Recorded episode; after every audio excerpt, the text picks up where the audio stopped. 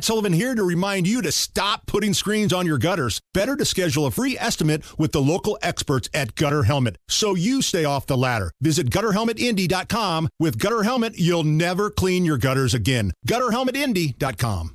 Um, RFK Jr. getting more donations from Donald Trump voters than Joe Biden voters, according to a story in Politico. And this is something we kind of knew would happen once RFK Jr. decided he was going to stay in the race as a third party, as an independent, basically. This was going to hurt Donald Trump more than Joe Biden. And Politico, they analyzed the campaign finance records for Joe Biden, Donald Trump, and RFK Jr. And they found that Kennedy is attracting not just voters who didn't want to support either one of these candidates, but a lot of voters who were in on Donald Trump Yeah. even this election cycle. Interesting. So you were you're you, you you've been consistent. I I've been a little I don't know.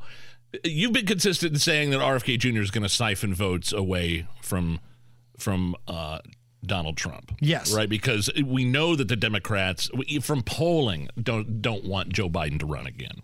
But there's no way that those same Democrats would ever vote for Donald Trump. Correct. Now they have a third party. Now they have somebody they can feel good about, even with the uh, reparations, even with the crazy climate change stuff.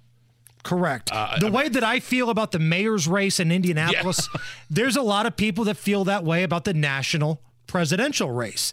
And some of these people were, I think, originally just going to say, screw it. I'm going to hold my nose. I'm going to vote for Trump. I hate the guy, but Joe Biden can't even walk. You know, this guy, you know, he's a total zero. The economy was better with the orange man. I hate him. I hate what I'm about to do, but I'm going to pull the trigger.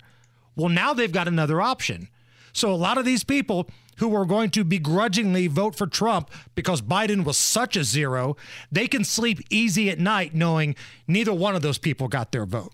And again, it's kind of where I'm at with this mayor's race here in Indy.